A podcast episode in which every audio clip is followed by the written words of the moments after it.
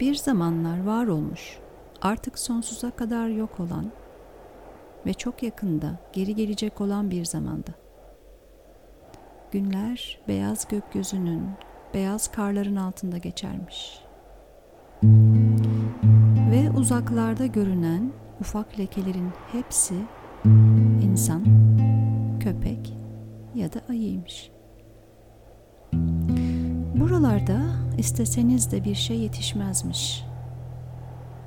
Buralarda sözcükler açık havada donar ve söylenenlerin anlaşılabilmesi için konuşanın sarf ettiği cümlelerin dudaklarından çözülüp ateşle eritilmesi gerekirmiş. Buralarda insanlar yaşlı büyük annenin bizzat yeryüzü olan yaşlı büyücünün beyaz ve gür saçlarında yaşarlarmış. İşte bu topraklarda bir adam yaşarmış. O kadar yalnız bir adammış ki gözyaşları yıllarca yanaklarında derin yarıklar oymuş. Gülümsemeye ve mutlu olmaya çalışırmış.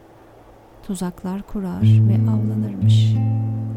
Ama bir insanla arkadaşlık yapmak istiyormuş. Kimi zaman kayığıyla sığlıklarda gezerken bir fok yanına yanaştığında fokların bir zamanlar insan olduklarına dair eski öyküleri anımsarmış. Adam bu anlarda öyle şiddetli bir yalnızlık acısı duyarmış ki gözyaşları yüzündeki yıpranmış yarıklardan aşağı süzülürmüş. Bir gece karanlık iyice bastırana kadar avlanmış. Ama bir şey bulamamış. Ay gökyüzünde yükselirken ve denizde yüzen buz kütleleri parıldarken denizin ortasında büyük, benekli bir kayaya rastlamış ve keskin gözleri sayesinde bu yaşlı kayanın üstündeki belli belirsiz ama çok zarif hareketleri seçebilmiş. Yaklaşmak için yavaşça ve sessizce kürek çekmiş. Orada kocaman kayanın üstünde küçük bir grup kadın annelerinin karınlarına ilk düştükleri günkü kadar çıplak bir halde dans ediyormuş. Kadınlar ay sütünden yapılmış varlıklara benziyorlarmış. Derileri ilkbaharda somonların üstündeki küçük gümüş benekler gibi parlıyormuş. Ayaklarıyla elleri uzun ve zarifmiş. Bu muhteşem kadınların gülüşlerini işitebiliyormuş. O kadar güzellermiş ki adam botunda afallamış bir halde kala kalmış. Ve su hafif hafif sallanarak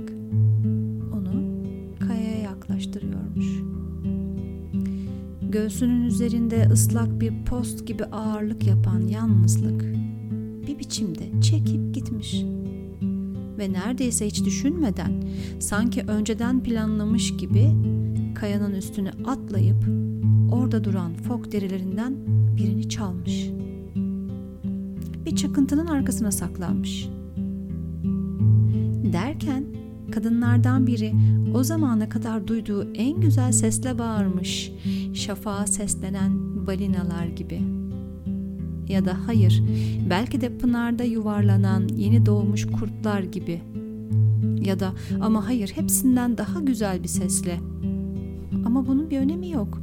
Çünkü bir dakika, kadınlar o sırada ne yapıyorlarmış? Fok derilerini giyiyorlarmış ve fok kadınlar neşeli çığlıklar atarak birer birer denizin içinde kayıyorlarmış. Biri dışında. En uzunları bir aşağı bir yukarı bakıyor, fok derisini arıyor ama hiçbir yerde bulamıyormuş. Adam yüreklendiğini hissetmiş. Nedenini bilmiyormuş. Kayadan yürüyerek inerken kadına seslenmiş. Kadın, benim karım ol. Ben yalnız bir adamım. Ah hayır, hayır ben eş olamam demiş. Çünkü ben ötekilerdenim. Aşağıda yaşayanlardanım. Benim karım ol diye ısrar etmiş adam. Yedi yaz içinde fok derini sana geri vereceğim. O zaman sen de ister gider, istersen kalabilirsin. Genç kadın fok adamın yüzüne uzun uzun öyle gözlerle bakmış ki asıl kökeni insanmış gibi görünmüş. İstemeye istemeye şöyle demiş. Seninle geleceğim. Yedi yaz sonra karar verilecek.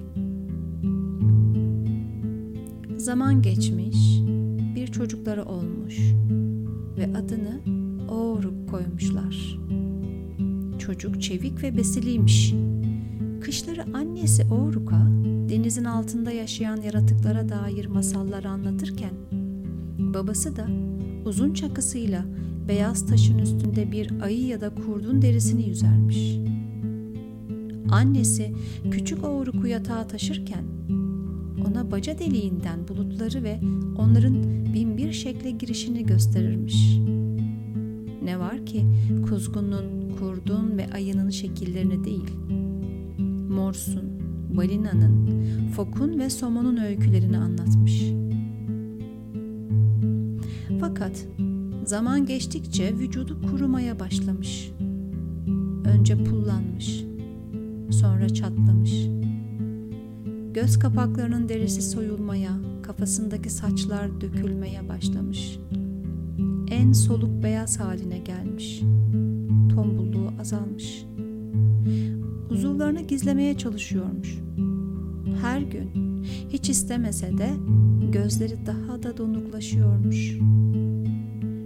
Görme duyusunu da giderek yitirdiğinden yolunu ancak el yordamıyla bulabiliyormuş. Bir gece küçük oğruk bağırtılar yüzünden uyanmış ve içinde uyuduğu deriye sarılmış bir halde dikilip oturmuş. Bir ayı gibi kükreyen babasının annesini azarladığını duyuyormuş. Taşın üstünde yuvarlanan bir gümüş gibi ağlayan annesinin sesini duyuyormuş. Yedi yıl, yedi uzun yıl önce fok derimi sakladım. Şimdi sekizinci kış geliyor. Bana ait olan şeyi geri vermeni istiyorum. İyi de kadın, onu sana geri verseydim beni terk ederdin. Ne yapardım bilmiyorum. Tek bildiğim ait olduğum şeye sahip olmam gerektiği. Ve beni karısız bırakırdın. Oğlanı da annesiz. Sen kötüsün. Kocası postan yapılmış kapıyı yararak çıkmış ve gecenin içinde gözden kaybolmuş. Oğlan annesini kaybetmekten korkmuş. Uyuyana kadar kendi kendine ağlamış. Sadece rüzgar uyandırabilmiş. Tuhaf bir rüzgar. Ona şöyle seslenir gibiymiş.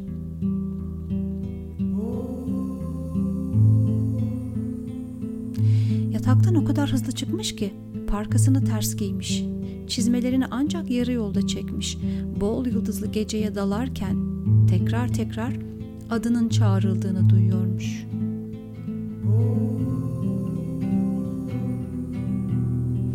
Uçuruma doğru koşmuş, yukarıdan suya doğru bakmış. Orada, uzaklardaki rüzgarlı denizde, çok büyük, düzensiz kıllarla kaplı, gümüş bir fok seçiliyormuş. Kafası kocamanmış, bıyıkları göğsüne iniyormuş ve gözleri koyu sarıymış.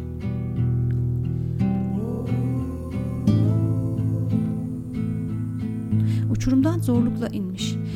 Dipte kayadaki bir yarıktan ileri doğru fırlayan bir taş ya da bir taş yığını nedeniyle tökezlemiş.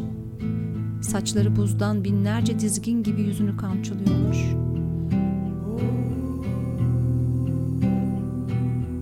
Taş yığınını güç bela dağıtmış ve altındaki şeyi iyice silkelemiş. Bu annesinin fok derisiymiş. Ah, annesini artık istediği zaman koklayabilirmiş. Fok derisini yüzüne sarıp kokusunu iyice içine çekerken ruhu içinde yeni çıkmış bir yaz rüzgarı gibi çırpınıyormuş. ah diye bağırmış acı ve sevinçle ve deriyi tekrar yüzüne kaldırmış ve annesinin ruhu tekrar içinden geçmiş. Ah diye bağırmış tekrar. Çünkü annesine bitmeyen bir sevgiyle dolmuş. Yaşlı gümüş fok kayarak yavaş yavaş suyun altına dalıp gözden kaybolmuş. Çocuk uçuruma tırmanmış. Arkasında uçuşan fok derisiyle eve doğru koşmuş. Nefes nefese içeri girmiş ve yere düşmüş. Annesi onu ve deriyi yerden kaldırmış ve her ikisi de güvende olduğu için şükranla iç geçirmiş. Annesi fok derisinin üstüne geçirmiş. ''Ah hayır anne hayır'' diye bağırmış çocuk. Çocuğu iki eliyle tutup kaldırmış, kollarının altına sıkıştırmış ve yarı koşarak, yarı tökezleyerek gürleyen denize doğru koşmuş. ''Ah anne hayır hayır beni bırakma'' diye ağlamış oğruk. Bir an için çocuğuyla kalmak istediğini rahatlıkla söyleyebilirsiniz. Evet, istemiş. Aynı zamanda onu çağıran bir şey varmış. Hem ondan, hem adamdan, hem de zamandan daha yaşlı bir şey. Ah anne hayır, hayır, hayır diye ağlıyormuş çocuk. Fok kadın gözlerinde müthiş sevgi dolu bir bakışla ona dönmüş. Oğlanın yüzünü ellerinin arasına almış ve tatlı nefesini onun akciğerlerine üflemiş. Bir kez, iki kez, üç kez. Sonra onu değerli bir paket gibi kollarının altına alarak denize dalmış. Aşağılara, en aşağılara, en derinlere. Fok kadın ve çocuğu suyun altında kolaylıkla nefes alıyorlarmış. Fokların su altındaki koylarına girene kadar suyun derinliklerinde var güçleriyle yüzmüşler. Orada her türden yaratık yemek yiyip şarkı söylüyor ve dans ediyormuş. Gece denizden Oğruk'a seslenmiş olan büyük gümüş fok çocuğu kucaklamış ve ona torunum diye seslenmiş. Yukarıda nasıl yaşıyorsun kızım diye sormuş büyük gümüş fok. Fok kadın uzaklara bakmış ve bir insanı incittim. Bana sahip olmak için her şeyini veren bir adamı. Ama ona geri dönemem. Çünkü dönersem bir mahkum haline gelirim. Demiş. Ya çocuk diye sormuş yaşlı fok. Ya torunum? O geri dönmeli baba. Burada kalamaz. Henüz burada bizimle birlikte olmasının zamanı değil. Birlikte ağlamışlar. Böylece günler ve geceler geçmiş. Tam olarak söylersek yedi gün ve yedi gece. Bu sırada fok kadının saçlarındaki ve gözlerindeki parıltı geri gelmiş. Teni güzel, koyu bir renge kavuşmuş. Görmesi düzelmiş. Vücudu tombulluğunu yeniden kazanmış ve doğru dürüst yüzmeye başlamış. Oğlanın yeryüzüne geri dönme zamanı gelmiş. O gece yaşlı büyük baba Fok ve oğlanın güzel annesi çocuğu aralarına alarak birlikte yüzmüşler. Geri gitmişler. Geriye, yukarıya doğru, üstteki dünyaya doğru yüzmüşler. Orada Oğruk'u ay ışığında yavaşça kayalık kıyıya bırakmışlar. Annesi onu yüreklendirmiş. Her zaman senin yanındayım. Benim dokunduklarıma dokun. Çıralarıma, çakıma, fok ve susamurlarını gösteren taş oymalarıma dokun. Şarkılarını söylemen için akciğerlerine bir rüzgar üfleyeceğim. Yaşlı gümüş fok ve kızı çocuğu bol bol öpmüşler. Sonunda istemeye istemeye ayrılmışlar ve yüzerek denize açılmışlar. Oğlana son bir kez bakmışlar ve suların altında gözden kaybolmuşlar. Ve Oğruk zamanı gelmediği için orada kalmış. Aradan zaman geçmiş, çocuk büyümüş ve çok iyi bir davulcu, şarkıcı ve öykücü olmuş. Ve söylenenlere bakılırsa bütün bunların olmasının nedeni çocukken büyük fok ruhları tarafından denize taşınmasına rağmen hayatta kalmasıymış. Bugün bile sabahın gri sesi içinde bazen kayığı kıyıya bağlanmış halde hala görülebilirmiş. Denizde belli bir kayanın üstüne diz çökmüş ve sık sık kıyıya yaklaşan belli bir dişi fokla konuşulurken görülürmüş.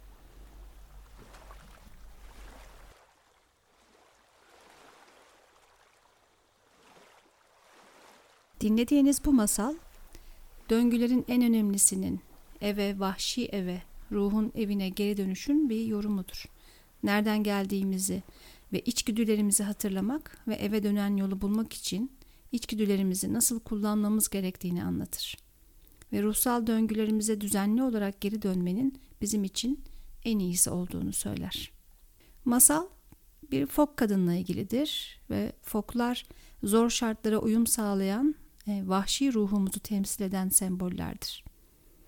Bir foka dışarıdan baktığınızda onun uysal, ulaşılabilir, sevecen olduğunu, çevresine bir tür saflık yaydığını görürsünüz. Fakat tehdit edilirse çok hızlı bir şekilde tepki verebilir ve çok daha vahşi olabilir. E, ve bu masalda da bir e, fok sembolü bu nedenle o baştaki uysal kadının sonra doğasına geri döndüğünü göstermek için çok isabetli bir semboldür. Öykü erginlenmemiş bir kadın ile başlar ve onun oğlunun erginlenme sürecinin başlamasıyla son bulur. Yani yine bir döngüden söz ediyoruz burada. Şimdi fok kadının animusu yani içindeki eril parça yalnızlık çeken, incelikten yoksun, e, tuzaklar kurup hayvan avlayan ve insanlarla arkadaşlık edemeyen bir adamdır. Yalnız adam içgüdüsel doğasından çıkıp insanlaşmamış bir animusa sahip psişeyi temsil eder. Yani bu adamı dışarıda bir adam olarak görsek bile aslında kadın doğamızın, kadın psişemizin içgüdüsel doğasından çıkıp insanlaşmamış halidir. Şimdi saftil kadın yani erginlenmemiş e, dişil doğa her şeyden habersiz bir şekilde dans ederken yani en doğal halindeyken bilinçli egonun zayıf olduğu bir anda hırsız arketipini tetikleyen bir şey bilinç dışına sızar. Yani zayıf ve deneyimsiz iseniz fok deriniz çalınır. Clarissa Estes'e göre bireyleşme sürecinde en az bir kere önemli bir hırsızlığa uğrarız. Bu paramız ya da değerli bir eşyamız olabileceği gibi fırsatlarımız, sevgimiz, sevgiye inancımız, umudumuz, hayallerimiz, onurumuz, neşemiz de olabilir. Ve hırsız bize en kör noktamızdan yaklaşır. Saftil bir kadın başkalarının niyetlerini okumakta, geleceği öngörmekte, e, ipuçlarını birleştirmekte, diğerinin yaklaşımı ile ilgili içgörü geliştirmekte yetersizdir. Bu aptallık ya da kötülük değildir. Bu bir psişik uyuklamadır. Ve eğer görebilirsek bu gizemli arketip bir erginlenme fırsatıdır. Çünkü bizden alınanı geri almak için o karanlık mağaraya inmek zorunda kalırız. Fok kadın masalına geri dönersek erginlenme sürecimize böylesi bir animusla ve gelişmemiş bir ego ile başlamış olabiliriz. Bu animus hayatımıza erginlenmemiş adamı almamıza neden olur. Ve erginleyicimiz olacak olan bu adam kendisi de erginlenemediği için süreç manipülasyon, istismar ve çatışmalarla ilerler. Ve farkındalığımızın düşük olduğu, aldandığımız ve tutsak edildiğimiz ilişkiler yaşarız.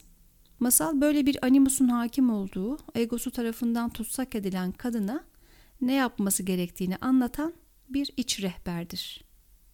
Ruhun evine geri dönmektir yapması gereken. Fakat bunu ancak tek bir yolla yapabilir, ruh derisini geri alarak. Postumuzu kaptırmışsak ya da onu göz kamaştırıcı şeyler için feda etmişsek zamanla yorulmaya başlarız. İçimizde bir arketip canlanmaya, bizi rüyalarımızda ya da günlük işlerimizi yaparken rahatsız etmeye başlar. Bu gezgin arketipi bizi tek bir şeye motive etmek üzere içgüdülerimizi aktive eder. Arayış. Bir zamanlar bizim olan ama şimdi sahip olmadığımız ve hatta ne olduğunu bile unuttuğumuz bir şeyi aramaya başlarız. Ruh derimizi, benliğimizi ararız. Bazen bu arayışın daha başında vazgeçeriz. E, çünkü rollerimiz vardır, sorumluluklarımız vardır. Ben olmazsam onlara ne olacak dediğimiz, çocuklarımız, çiçeklerimiz, işlerimiz, eşlerimiz vardır. Kendi derimizi aramaya çıkmış olmaktan bile suçluluk hissettiğimiz, hissettirildiğimiz manipülasyonlara maruz kalırız. Bazen de bize zor gelir aramak ve vazgeçeriz. Postumuzu kendi ellerimizle teslim ettiğimiz pek çok yanılsamaya kapılı vermek çok daha kolaydır, zahmetsizdir ve risksizdir. Masala içinde yaşadığımız dünyanın dili ve anlayışıyla baktığımızda e, kendi konforu için çocuğunu feda eden bencil bir kadın görürüz. E, bu bizi en açık, en anlayışlı olanımızı bile rahatsız eder. Sembolik olduğunu bile bile vicdani telimiz ince bir ses çıkarır. Toplum kadından katlanmasını ister. Kendinden vazgeçmesini, fedakar bir anne ve eş olmasını, kendini öne koymadan erkeğin arkasında durmasını ve onun başarılı olmasını sağlamasını, annelik ve sanatçılık arasında bir tercih yapmasını ama sanatçı olmayı istememesini, aile kutsallığını bozacak şekilde bireyleşmemesini, aileyi tok ve temiz tutmanın her şeyden daha kutsal olduğuna inanmasını ister. Seçimi kendi olduğunda ayıplanır ve türlü kötü sıfatlar alır. Masaldaki koca feryat eder. Eğer derini sana geri verseydim bizi terk ederdin. Ve beni karısız bırakırdın, oğlanı da annesiz. Sen kötüsün. Aslında psikemizin dişil doğası vahşi, hayvani, içgüdüsel yanımızla insani olan yanımızı mükemmel bir şekilde bir araya getirebilir. Bir yaratık olarak insanlar arasında ustalıkla yaşayabilmek der buna Estes. Dört ayaklı tarafımızdan vazgeçmeden iki ayaklı olmak. Dişil doğamızı annesinden, toprak anadan koparmadan döpyeslerimizi giyebiliriz. Bir kuyruğumuz olduğunu unutmadan gece elbiselerine sarınabiliriz. Ve bir postumuz olduğunu bilmek, ona bürünüp kendi doğamıza geri dönüp yaratıcı kaynağımızı doldurmamızı sağlar. Bu üst dünyadaki görev ve sorumluluklarımız için zengin bir depodur. Eğer içsel doğamıza dönüp suyun altında nefes almaz, dilediğimiz gibi yüzmezsek üst dünyada derimiz solmaya başlar. Görmemiz bulanıklaşır. Solgun, silik, kuru ve mutsuz bir hayat sürmeye başlarız. Tam bu noktada böyle bir arkadaşımı hatırlıyorum.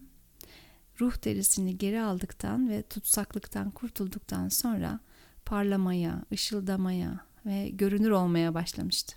Ve gözle görülür bu fiziksel değişime şahit olmak çok etkileyici ve cesaret vericiydi. Hiçbirimiz postumuza sürekli olarak sahip olamayız. %100 bilinçli kalmamız mümkün değildir. Kendi istediğimizde ya da gerektiğinde çıkarmak, gerektiğinde yeniden giymek, istediğimiz zaman evimize dönmek ve istediğimizde karaya çıkmak mümkün, gerekli ve hakkımızdır. Böyle bir bilinç halinde olduğumuz zaman hırsızlığa ve hırsızlara karşı uyanık kalabiliriz.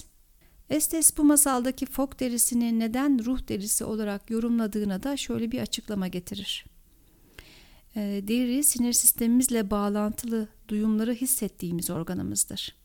Ve sinir sistemimiz deri aracılığıyla sadece veri almakla kalmaz, bizimle iletişime de geçer. Tüylerimizi diken diken eden şeylere dikkat e, dikkat çekerek bizimle konuşur ya da uyarır. E, buraya bak dediği histir. Jung e, bu tüylerimizi diken diken eden hisse numinus der. Ve şamanların tüylü kıyafetler giymelerinin sembolik anlamlarından biri de budur. Onlara göre tüyler uzakları görür, hisseder. Postumuzu yitirmek, erken e, uyarı araçlarımızı, içgüdülerle bağlantımızı, korunma sistemlerimizi, sıcaklığımızı yitirmektir. Ve postumuzu yitirdiğimizde işaretlere karşı duyarsız, asla derinlere inemeyen, yüzeyde gezinen, eyleme geçemeyen biri oluruz. Bu aynı zamanda animusla ilgili problemlerin de belirtilerine benzer. Yani animus problemimiz varsa bizim o zaman da asla derine inemeyiz. Çok genel geçer konuşuruz. Çok bağnaz ve tutucu davranırız. E, düşüncelerimizi bir türlü değiştiremeyiz ve eyleme de geçemeyiz. E, masaldaki yalnız adam e, ruhla ilişki kurmak yerine onu ele geçirmeye çalışır, ona hükmeder. Ruha, dişil doğaya aç olan bu adam, yani ego benlik, dümdüz bir şekilde kadın benim karım ol diye emreder. Bir seçenek sunmaz. Ruh derisi onun elindedir. Kadın razı olur belli bir süreliğine. Dişil doğamız egonun bu dünyevi yaşamına uyum sağlamak zorundadır. Ona itaat ederiz. Böylece toplumun ve onun yarattığı kültürün her türlü işini öğrenir ve yaparız. Fakat bir süreliğine. Ve bu hepimizin aslında bir ego geliştirebilmesi ve bu dünyada dünyevi şeylere uyum sağlayarak ego geliştirmesi e, ve bir kişilik oluşturması için, bir kimlik oluşturması için gereklidir. Ama bir süreliğine bunu daha çok e, orta yaş krizi gibi e, adlandırılır. Hani 40'a yaklaşırken görülen şey işte 40'a kadar bu tabii ki ortalama bir rakam daha önce daha sonra da olabilir. 40'a kadar bu dünyada bir kimlik oluşturur. Sonra bir şeyler bizi rahatsız etmeye başlar. Yani egonun söz verdiği 7 yıl geçtiğinde bizim olanı geri almak isteriz. Onunla ne yapacağımızı bilmesek bile bize ait olan bizim olmalıdır. Ama o zamana kadar sıkı sıkıya geliştirdiğimiz, güçlü bir şekilde yarattığımız, kimlik oluşturduğumuz ego değişiklik istemez. Kimliğini korumak ister. Bunun için de direnç gösterir. Sınırlara, çerçevelere, kurallara, isimlere, ünvanlara, savunmalara, personalara ihtiyacı vardır egonun. Ve tabi Pesişe burada ironik bir biçimde iki taraftan çekiştirilir. Egonun değişmezlik isteği ile ruhun evine geri dönme isteği arasında çekiştirilir dururuz. Ve gitmek, bir yerden gitmek zordur. Hele de emek verilen, zaman ve enerji sarf edilen bir şeyi bırakıp çıkmak çok zordur. İşte çocuklar büyüdüğünde gideceğim. Kredi biter bitmez. Kendime bir iş kurar kurmaz. Kış bitince, yeterince para biriktirince, şu terfiyi alınca, o iyileşince, EYT çıkınca bu kez gerçekten yapacağım.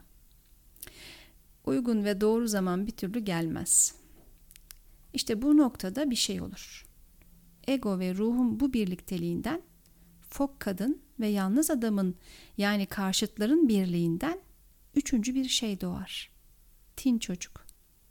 Hem alt dünyada hem üst dünyada yaşayabilen, dişil doğanın esaretini kaldıran, ona postunu geri getiren, ruhun çağrısını duyan ve eyleme geçen tin çocuk.